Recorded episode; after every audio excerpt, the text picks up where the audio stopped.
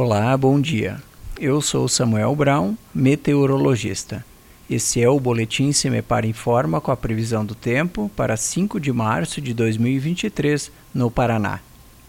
Neste domingo, o tempo continua instável no estado.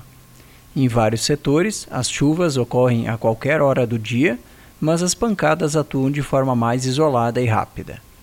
Mantém-se o risco de tempestades localizadas nos Campos Gerais, região de Curitiba, litoral e no norte pioneiro, principalmente entre a tarde e a noite.